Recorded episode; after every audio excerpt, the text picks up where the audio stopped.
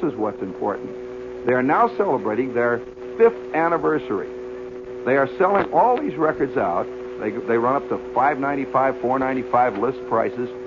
Stereo, monaural, jazz, roller skating records, accordion records, guys playing bones, other guys playing Semper Fidelis on their teeth, Yugoslavian choirs marching through the mud of Lake Chad. They've got it all there.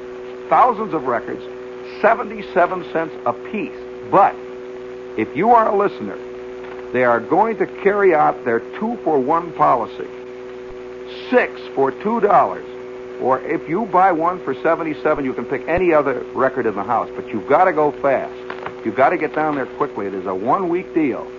It's, uh, it's at 399 6th Avenue, just off 8th Street. It's the only place in town. This is the Paper Book Gallery, 3996. Got it?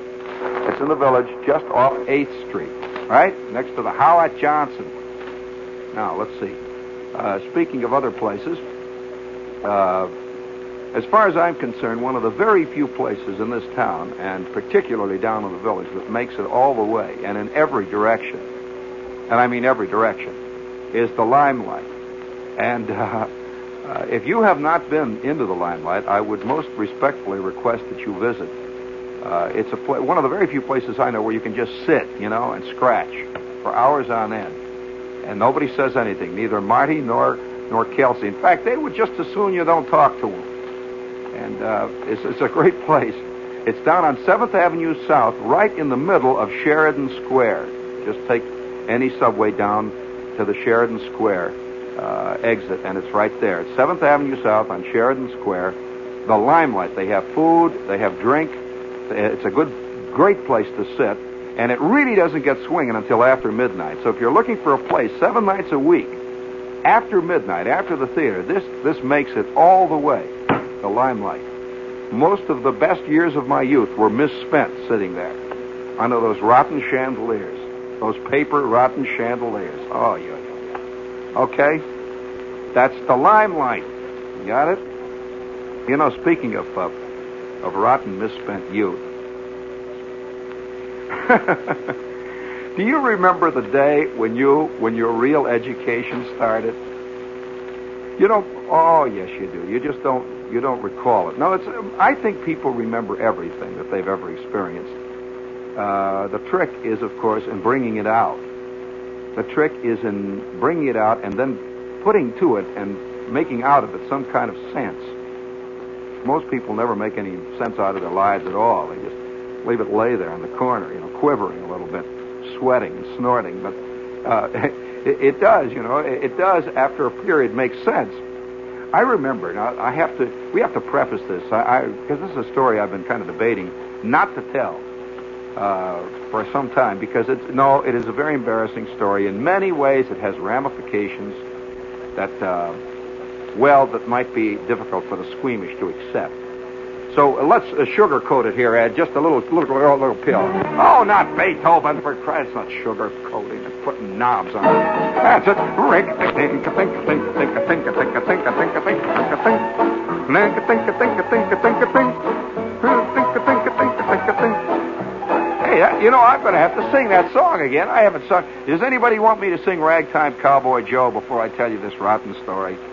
Let's see. Uh, let's see. Out in Arizona, where the bad men are, the only thing to guide you is an evening star. The roughest, toughest man by far is Ragtime Cowboy Joe. Okay, let's go. Hit it, Eddie. One, two. Think, think, think, think, think, think, think, think, think, think, think, think. He always sings swingy music to the cattle as he swings. Fell back and forward in the saddle on the horse. That is syncopated, gated, and there's such a funny meter to the roar of his repeater. How they run, oh, when they hear the fellow's gun, because the western folks all know he's a highfalutin, rootin', tootin', shootin' son of a gun from Arizona. All right, cut it out. That's printed right here. I know where I got it. Right there in the music sheet. No, check it. Check it. it's all right. That shows my heart's in the right place. Oh, he swings, of raggedy music to us. Let's see, as he swings, swinging music to the cattle as he swings back and forward in the saddle on a horse. That is syncopated, gated, and there's such a funny meter to the roar of his repeater, how they run when they hear this fellow's gun, because the western folks all know he's a highfalutin, scootin', shootin', rootin'. Ah, there you go. highfalutin, scootin', shootin', son of a gun from Arizona, ragtime cowboy. Oh, what a cowboy, ragtime cowboy Joe. Very good. No, that's all right. That's all right. I made a mistake. It's okay. It's okay. Don't don't don't confuse the issue here. I've confused it enough. Now, I'll tell you the story. Now that I've gotten the clinkers out and changed the ashes here and, and uh, shifted all the gears, there was this time. This could be called an army story. But it is not really an army story, so don't write down on the note this is an army story. It is not. Uh, this story, like all we like to think good stories, has deeper implications, ramifications, and reverberations, which are the worst. It's the reverberations, you see, that get you later as you bounce off the cushions, heading towards the side pocket. All of a sudden, you get hit by the waves. Well, I'm in the Army, see. Now, I must tell you one thing. Most of us have a, uh, at some, what are you writing in? Stop writing, you? At some point in our life, there is a great milestone that changes. It's like ADBC. You know what I mean? There is an AD person and a BC person. Like, you, you, well, now don't look at me so dumb. Do you know what I mean by AD BC? Well, that was a great turning point in history. Mankind was different BC. AD, he changed, right? Okay, we like to assume that. All right. Uh, industrial revolution, pre-industrial revolution, man was one thing. After the industrial revolution going up, he was another, right? Okay. All right. Well, now we all have our own little private A, D, B, C periods. We all have the period when you were one thing one day and sneakily something happened and the next day changed forever, never to go back. You never knew when it happened, but it sure did happen. Well, let me tell you. My my gigantic milestone was the army. And I think it was the, the, the milestone for a lot of guys, even guys that are going in the army now. You cannot escape it. You are yanked out of your known world, the world that you figure you got it all pegged out. You got all the lines of communication worked out, you know, Ed. You got the you got the transportation worked out. You know all the mores. You know everything. You're, you're part of the world. Most people don't even know that they know their own world. You know, just like a jungle cat knows the jungle. He knows the jungle very well. All of a sudden, you throw him in the Bronx Zoo. He's got a whole new set of things to learn. But when he was in the jungle, he did not know that he knew all that he knew about the jungle. He just did it, you know. He just swam, you know. He swam, he that, sniff and scratch and run around and hide in the bushes. He didn't know that he was doing that, and he didn't know he was good at it. Well, now suddenly he's yanked out, thrown into the Bronx Zoo, and he remembers how great he was in the jungle. But now he is learning another terrain. He is learning about the cage, you know, the guy that comes with the stuff and throws it in. All the kids with the balloons and the people that throw pencils at him. And He's learned the, he's, he's learning a whole new set of things. And, and, uh, and, and yes, you, you learn your whole world. Now, there, there are several philosophical, zeitgeist is the word. There are several other philosophical words that refer to the entire mm, you know, you live in, all the things, the little rules you've got. You wear pants, you put this on, you, you know, you talk this way, and you, you move a certain way, and all.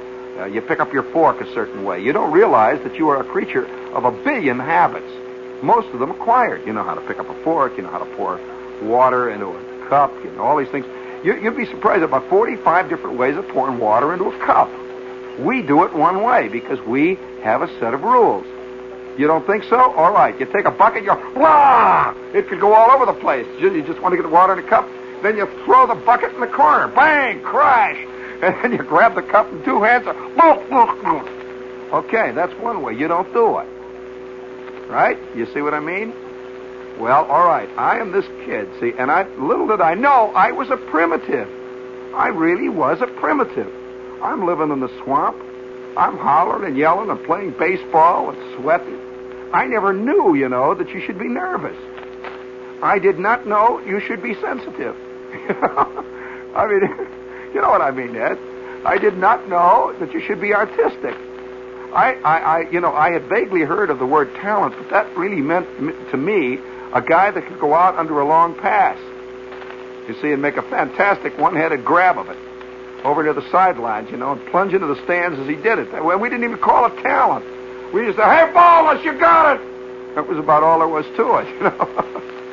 And so it was a primitive world. I did not realize I was a pure primitive up until the day I went into the army. I really was. My idea of a fantastic evening was to go and see a rotten movie with this chick and drive around in my Ford, holler and yell out the window, and go to the drive-in. That was the scene. I, you know, I'd knock down some root beers and some hot dogs, get sick, drive all the way back home hollering, try to put my arm around this chick, get belted, and then get home. That's it, you know. Then go home, work the rig, get tired, go to bed. That's the end of it. Well, then one day they came and got me. They thrown me in an entirely different world, and a world that changed all of my attitudes, everything. It, it took me out of the whole, the whole bit, the whole thing. But remember, when I went into the army, I'm still what I am. You see, a primitive, like all the rest of the guys, most of them anyway. Just you know, big bourgeoisie Americana, a lumpen proletariat. What? So I wind up in this place, and they give me tests and all that. Well, I had, I, I owned one thing. I owned that set me apart from my fellows. I had a license, an amateur radio license. This is a this is a highly technical license that's offered and issued by the government. And in those days, it was much harder to get than it is today. It, it, in short, it was a very valuable piece of paper, which I never looked upon as valuable. It was just a great thing to have. You know, I was on the air and hollering and yelling and building antennas and falling off roofs. I'm going to tell you about the time this friend of mine, you, the frenzy of amateur radio gets you so badly, Ed, that this friend of mine one time was up on the roof with me. We were on the roof of his garage, which was a big high garage. It was about a story or two stories and a half. And we're putting up a 40 meter ZEP antenna. And we got the big, he has a big, uh, a big mast sticking up there, and I'm pulling them, I'm pulling the guy wires tight. We're both up on this thing. We are so intense about what we're doing, so insane about getting it done, that the wind came, whoosh, and it's blowing me, and I'm hanging onto the guy wires. And Johnny Anderson is the guy I'm talking about. He's hanging onto the mast. It's blowing around. He's, wait a minute, I'll grab the other guy wire. So he runs over to the other end of the garage, grabs the guy wire, and suddenly I see him plane. He's sailing out over space. The wind caught him. He does a beautiful Immelman right in midair. He he does a couple of slow rolls. He planes. He's gone just disappears. I'm hanging on the guy wire. Hey, Anderson, the guy wire's loose. You let go of the wire. Oh, for crying out loud. And I'm hanging back and forth, and I, I, I, he's gone, you know, and I'm not worrying about him at all because now suddenly the antenna's slack. It's all going to come down. Hey, the guy wire. Little realizing the guy has flown about two stories out onto the terrain and the concrete driveway below. So, hey, Anderson, the guy wire. And then I hear from way below, wait, I'll be right up. And I'm holding on. Suddenly his head appears back over the edge of the garage. He has gotten the ladder. He's climbed back up. And he's hanging onto the wire again. Whoa! Hey! We get it battened down. We're tightening the little winches and the screws. And we're, hold, hold it. Hey, Bolus, Bolus, will you pull the other? Bolus is on the other roof. See, pull, Bolus, it. Hey, oh, boing. He busts another guy wire. Whoa, whoa. Well, we fought that wind for about two and a half hours yelling and hollering. We finally get this, the 40 meter antenna up. We were all three nuts. We rush down into the basement and load it up. We're trying to see whether it works. You know, the, the, the, we're getting the 600 ohm line. We got standing waves that go from East Chicago, Indiana, all the way to Kentucky. Oh boy. Oh, we gotta cut the oh the leader. Oh, we gotta trim. Oh, yo, yo, yo. Five minutes later, we're back up. It's getting dark, and the wind is howling, and we're trying to we're trying to get the standing waves out of the out of the feed lines. You know, we're trying to get a trip. We finally get this thing going just as night falls. Johnny is down there. He loads her up. He gets on 40. It works beautifully, and then he collapses with nine broken ribs. Never said a word before that. The frenzy was on him. I'll tell you, when the frenzy gets guys, nothing is going to get in their way. Well, this this is the kind of world I lived in. You know, the guys were not that. You know, we just did it. We were out there fighting. We're primitives. Well, the army took one look at that piece of paper and said, "Aha." They gave me about 94 tests, and the next thing I know, I am at the University of Chicago. Yanked right out of this primitive world and I am at the University of Chicago in microwave techniques, studying microwaves, studying radiation, studying all kinds of the, of, of the most esoteric, ultra and VHF lore that you could possibly imagine, and some that you couldn't imagine. Highly secret. Saying, boy, oh, I'm, I'm wild with excitement. Oh, boy, I'm in. I'm, I'm uh, immediately. I'm up to my ears in vector analysis and wave analysis. I'm really working. I love this stuff. I'm batting. And then they come around me. See, I'm just primitive. Uh, oh, up to this point, life is simple. It, you know, you can get the vector analysis out and you start working the Kirchhoff law problems and all this.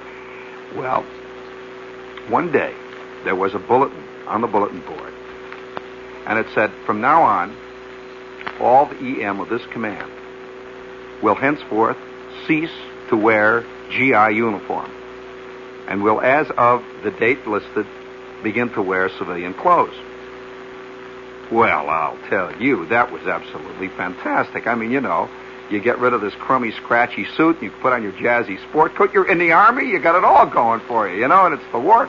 So, so, the, so you know, everybody is cheering and hollering. I take off the thing, and you must remember that I was still with a bunch of guys who were pretty, pretty much like me. A lot of guys who were involved in vector analysis, and we saw this shadowy group around us all the time with the beards, guys carrying the little worn books with the Swinburne and stuff. You know, they, they, but they were separate from us, and suddenly we were part of it. We were just thrown in there, you know. Just part of it. And I'm hanging around down in the coffee shop and down in the commons, and, and up to this point, you know, I've been a soldier. There had been a, a very distinct uh, delineation, you know. And now I'm in with this crowd. Well, at first it didn't mean much. They were just people. Until one day, there was a note on the bulletin board. It said, We are now rearranging and assigning you twice a week various quarters. We were living in civilian quarters around the campus. I lived in a room on the corner of 55th and Woodlawn, which is right across the street from the main gate of the university. And this room was operated, I swear this must have been the woman who was the original model for Mary Worth. She looked exactly like Mary Worth, and you know how nosy that old bag is? This was Mary Worth right down to a T. This old doll, I'm telling you, you couldn't squeak your shoes and she is hollering up through the register wanting to know what you're doing up there, see? And and and I'll tell you, I'd walk I'd walk I'd walk past the campus three blocks away with a chick, and she would know. Old Mary Worth, all right. So there she was, this old nosy old doll, and I'm I'm living there. they assigned me to this big room in this old house. It's a typical Chicago architecture. You know that Chicago's architecture is very different from New York's. You go to Chicago, and the first thing you will notice, particularly on the on the south side in that area, on the near north side, is Chicago uh, architecture of just before the turn of the century. Great bay windows and wildly, uh, oh, uh, just just insanely coupled uh, Victorian roofs great mansards. Their their their uh, their whole architectural attitude is different. You know, Frank Lloyd Wright is from Chicago. Uh, it's much more interesting architecturally than New York City. Much, much more. And you can walk if you if you love to draw, you can walk for hours in Chicago and go out of your skull. I love to draw uh, Chicago buildings. There's millions of just plain places, you know, where people live. Great bow windows sticking out, and high towers, and all kinds of of uh, crenellated cornices, and great flying buttresses, and oh, it's, it's wild out there. And, and some of the most beautiful old places in America are in Chicago. They don't know it in Chicago. They just knock them down, but uh, when they have to. But they're, they're lovely. So I'm living in this ancient Victorian house with huge windows, great sheets of windows with the green shades, you know, and those green, those uh, green, uh, peculiar-looking uh, shingles that look like scales, you know, the kind they have. They, they're all rounded on the corners and little scale-like things, and it had uh, great big lightning rods up at the top, big silver balls on top of the lightning rods, and had big brass knockers. Oh, it was a real, a real Chicago place. And it had a, had stairs. When you'd walk up the stairs, every time you turn on a faucet, it would go. And you could hear houses for blocks reverberating and some guy would flush the John at 57th Street up top. And you'd stand there, and all of a sudden, your your your your bathtub would go spit right up to the ceiling. Just because, you know, all the way blocks around, everything was reciprocal all around that whole neighborhood. Well, I'm living up there, and I'm a GI, see? And I'm in this beautiful room. It's, it's a great big room. It was, oh, a great big son of a gun. Had big wooden closets and all of that. And I'm a GI, and, and every, actually, I'm in civilian clothes, see? And every night, I have these big bowed windows on, on each side, on the corner. Well, now, the thing that is important, I would look out of this bowed window and look right down at Stagg Field. Rec- you know what was going on in Stagg Field that day? Yes, they were inventing the atom bomb right across the street from where I live, right directly across, right down under my window. That that was a thing they called the Arlington Woods Project. Was Arlington Woods? Argonne Forest? Now, what was the phrase they used? It was either Argonne Forest, Arlington Woods. Didn't you remember? I think it was Argonne. Argonne, yeah. And I would see the trucks pulling up all the time, and it would say Argonne Woods on the side. Nobody knew what it was. Uh, they just figured that they were trying to bring back the University of Chicago football team over there, and that would take a lot of work.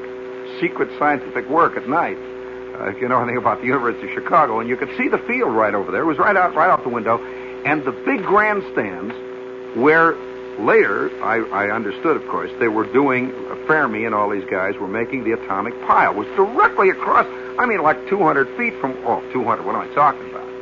Like 75 feet, right there. It was there.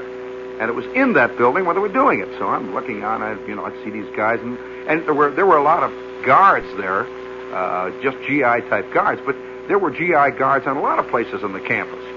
In fact, there was a GI guard on a place right down the street where they had two little green lights out in front of it. And that's for you GI types, and all the women are wondering what's he talking about there. But you tell them later after we go off the air what the green light means. Two hours you got, man, no more. Well, right across is this place. So I'm very happy. I'm just, you know, I'm, I'm really swinging. Every night I'm down at the bamboo hut, and I'm hollering at all the chicks, and, and there's a bookshop there. There was a, the very first uh, type bookshops that we have today, you know, with a with the uh, paper book, the beat type, and oh, it's all going on there. And I don't know what this is all about. You know, I, I, I once in a while I go, hey, let's go bowling. And these people would turn and look at me. What is this? Bowling, crying out loud. And I, I did not realize that I was meeting the first crowd of the sensitives. And of course, most of them were older than I am. I'm roughly 17 at the period, you know. Got to know that. So one day, I am in the pad there, and it's a great day. It's it's like this. It's a spring day, and I'm I'm feeling just you know great. And it, uh, uh, everything is happening. I met this chick in the coffee shop, and uh, I'm, I'm beginning to see the world. You know, it's, it's uh, I, I don't feel the same old kick when I walk past a used car lot that like I used to feel. You know, and now I'm I'm looking at other things. And, and one day there is a knock on the door, and I say, "What do you want?" I thought it was that old babe. You know, now, what do you want? And he says, May I come in? And I say, Well, well, yeah, who are you? The door opens, and in steps what later was to prove to be a faithful being. Walks into the room, a tall, thin guy. He had a long, aquiline nose, a totally disdainful air, and a strange way of speaking. He spoke like this. I had never heard anyone speak this way at all, of course. Uh, of course, in Hammond, Indiana, they don't quite speak like this. Uh, uh, we, we, uh, as a matter of fact, at that point, I had never even heard of Westchester County, and uh, we just, uh, it was just not our world. He walked in and he said, "Hello." I said, "Well, hi. My name. Are you listening to me?" And I said, "Well, yeah." My name is Carlton S. Anderson. Carlton S. Anderson. That is his name. I don't know where he is today. Carlton S. Anderson was the first guy I ever met from the Effete East. He was the first true village, Westchester County, uh, Princeton, hip, beat, the whole bit and I'm, you know, I'm just a guy, see? I don't know anything about these. None of these words had anything. And he came into the room, And he said, uh, uh, which, which one of the beds are you using? I said, well, the one by the window. No. And with that, he goes over and he opens the window wide. Again, this is part. Oh, I, I didn't. I have. I have to tell you this. He was also fantastically wealthy.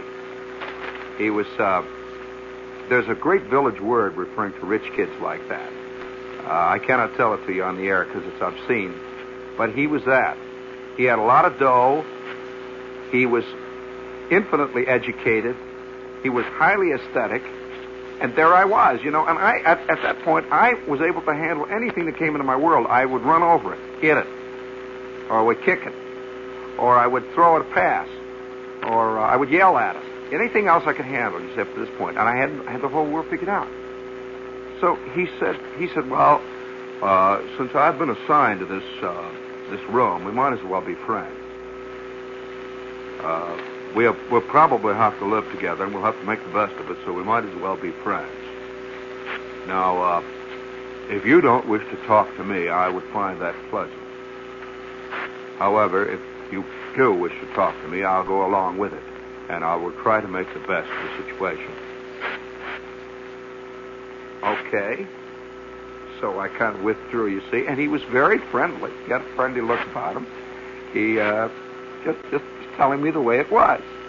And he had with him about 5,000 books of the type I had never seen before. I was used to the Canary murder case. Uh, once in a while, P.G. Wodehouse. And occasionally such a racy item as Ned at the lake. That sort of thing. Uh, well, I, I, you know, the amateur radio handbook. That, that I could understand. But this guy starts to unload all kinds of stuff. And it was the first time I'd ever heard of Kierkegaard. He is unloading Kierkegaard, Schopenhauer. He has the whole bit, and he's putting them up over his bunk on the shelf that was given over to books. And of course, there was my collection of the outdoor chums at the lake over there in the lab, and he's putting up all the rest of his stuff. Well, I, I said, well, uh, I said, well, look, you don't mind if I call you Carl? He said, no, that's, that's perfectly all right. Said, actually, that's what they called me at camp. Camp. Well, I figured, you know, he's talking about basic. I said, where'd you go? I was at Monmouth. oh, oh, you mean basic. Oh, wow. I said, well, what kind, what do you mean camp? Well, that was the first time I heard of the Eastern Prep Camp, you know, where they, where they ride to the hounds. And, uh, you know, that sort of thing. It was a very different kind of camp. I was used to this one week that they would send me from the Boy Scout troop. It was over past the Calumet City dumps where, where they had this ground that they had, had leveled, you know, we put up a couple of tents and would holler at each other and eat chili. That was camp. and, and so, you know, so I, I have been here for a while and he has just been assigned. So I says, hey, Carl, listen, I'll tell you what, Carl, I know the ropes around here.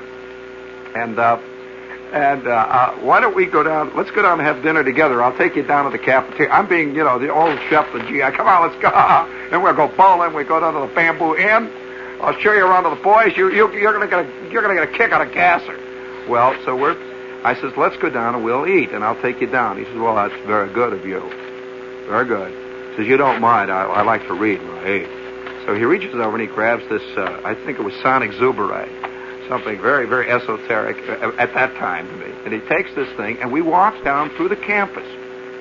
Well, of course, me being on the campus, it was just, you know, I'm, I'm this primitive. I was just at this place where I was learning about uh, vector analysis. He was on the campus. Do you understand the difference? He belonged.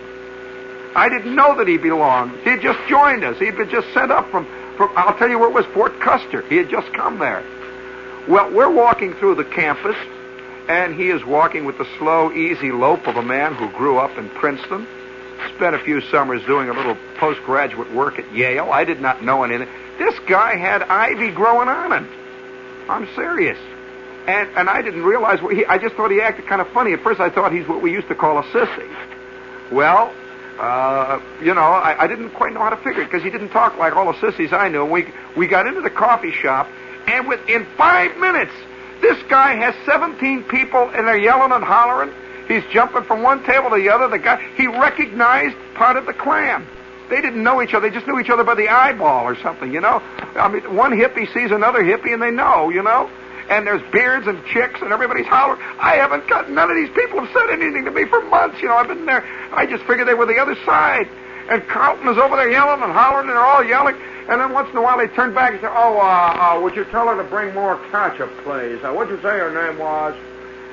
And I'm sitting over there with our hamburgers, and finally he comes over and eats the hamburgers in silence, and says, "I think I'm going to have a very good time here. You know, uh, it was such a such a delight seeing Clarence. I'll, have to I'll introduce you to Clarence and Howard." And and uh, for crying out loud, Sylvia showed up and all of his friends were there. It was just like there's an international clan of people who know and I was outside. So that night, I go back to the pad, and I, I you know, he's he's going through Sonic Zubere, and the wind is howling through, and Mary Worth is banging on the doors, and I go over to his bookshelf and I say, uh, "Gee, I don't have nothing to read. Uh, how about uh, can I read one of your books?" And he says, "Why, uh, of course. Uh, I think you'd kind of like that one. The uh, the Art of Pure Reason is uh, very good, although he's a little weak on certain things. We'll talk about it. Uh, Actually, I think you might enjoy a little Kierkegaard. And that was the beginning. Uh, this is WOR Radio, your station for news. When Red Skelton crashes through the screen as the Yellow Cabman tomorrow night on Channel 9, it's a panic, it's a riot. Don't miss Red Skelton along with Gloria DeHaven and Walter Slezak in The Yellow Cabman. That's tomorrow night, 7:30 on WOR TV Channel 9's The Big Preview. This is WOR AM and WOR FM in New York. It's exactly midnight. It's time for Long John Nebel.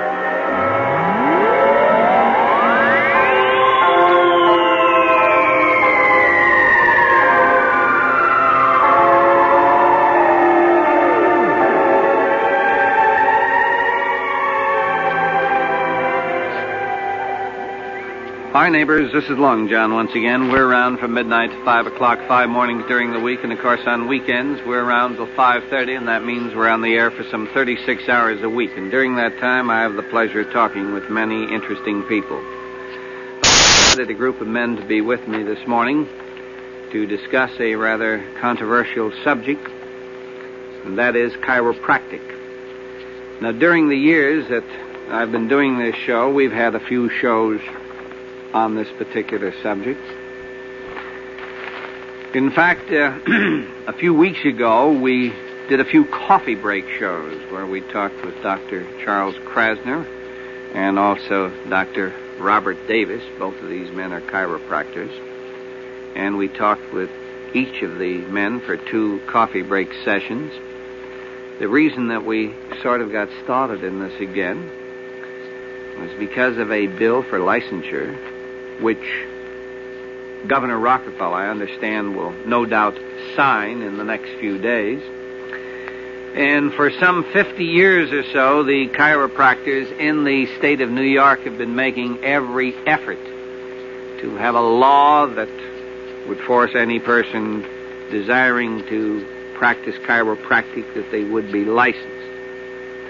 According to what I've been told, in some 46 states, they do have licensing laws.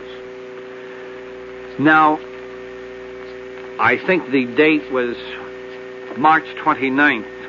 The Senator Peterson bill was passed by the Assembly, and I decided to get in touch with Dr. Charles Krasner, who is the director of the Chiropractic Association of New York Incorporated. And he joined me one afternoon, and we did two coffee break sessions. I asked Dr. Krasner if he had any opinions on the bill, and he told me that as a chiropractor and as a director of the Chiropractic Association of New York, he thought a lot was accomplished. It certainly wasn't a perfect bill. There was room for improvement. But in general, members of that organization were delighted that at least they have in the state of New York a licensing bill.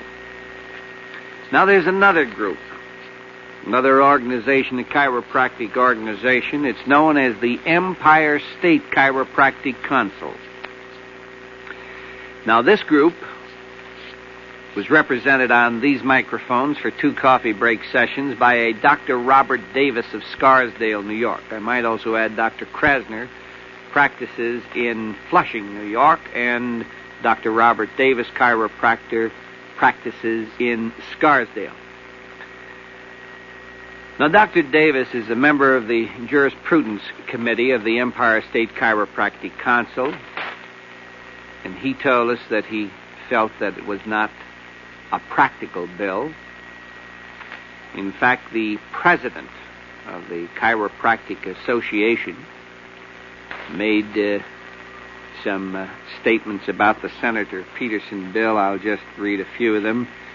He felt that the bill is an extinction bill. He felt he felt it was a political concession to the drugs and, uh, unfortunately, this stencil that they cut that is the Empire State Chiropractic Council, is, is a rather poor reproduction, but I'll try to read it the best I can. And this is the statement again. It is a political concession to the drugs and medical lobbyists who operate on fat fees all during the legislative session. It will drive every chiropractor underground and subject him to harassment and shakedown techniques. It prohibits the treatment of over 300 diseases with which the chiropractor is now treating.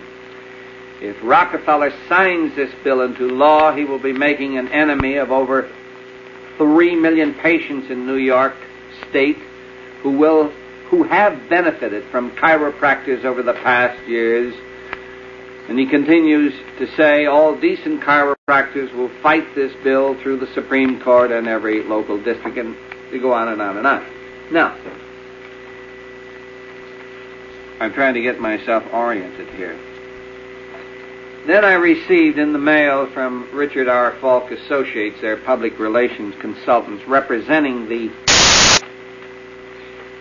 Empire State Chiropractic Council. I received a note, and it reads as follows Dear John, under the chiropractic bill that just passed the Senate and Assembly and is awaiting Rocky's signature, numerous diseases are forbidden under penalty of imprisonment and or fines. He means forbidden for the chiropractor to treat.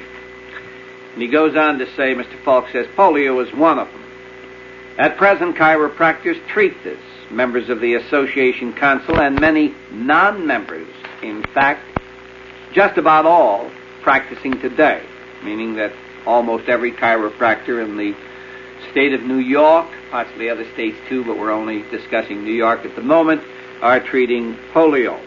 This is the, the statement on the part of Richard R. Falk, who's public relations consultant for the Empire State Chiropractic Council.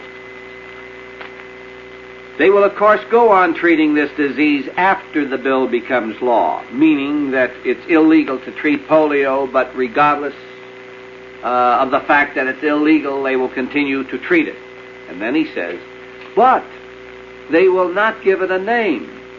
No title to your ailment will be the method. Treat the patient, not the affliction.